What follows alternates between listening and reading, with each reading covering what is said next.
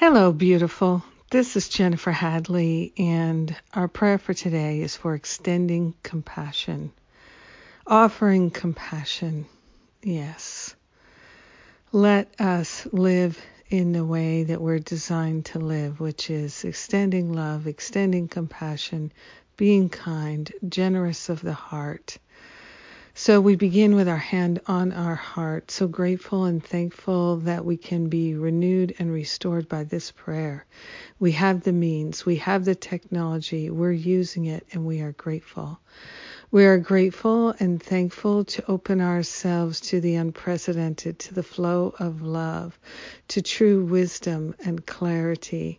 We are grateful to partner up with that higher Holy Spirit self and throw our heart wide open to Spirit.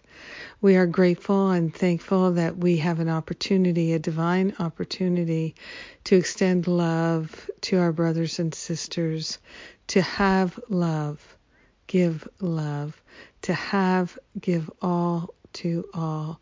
So we're willing to be all love, all compassion, all light, all wisdom, all generosity. We're grateful and thankful that our spiritual practice is strengthening with every passing day. We are grateful and thankful to open our heart and to truly go Spirit's way. We are grateful and thankful to offload any sense of lack or limitation that has been driving our choices. We're offering that up for healing right here, right now, and we're extending compassion. We have an overabundance and of of dear sweet goodness that we can share with our brothers and sisters. We are grateful to open our hearts and to extend loving understanding to all who come near. We're grateful to answer the cry for love with compassion, with kindness, with sweetness.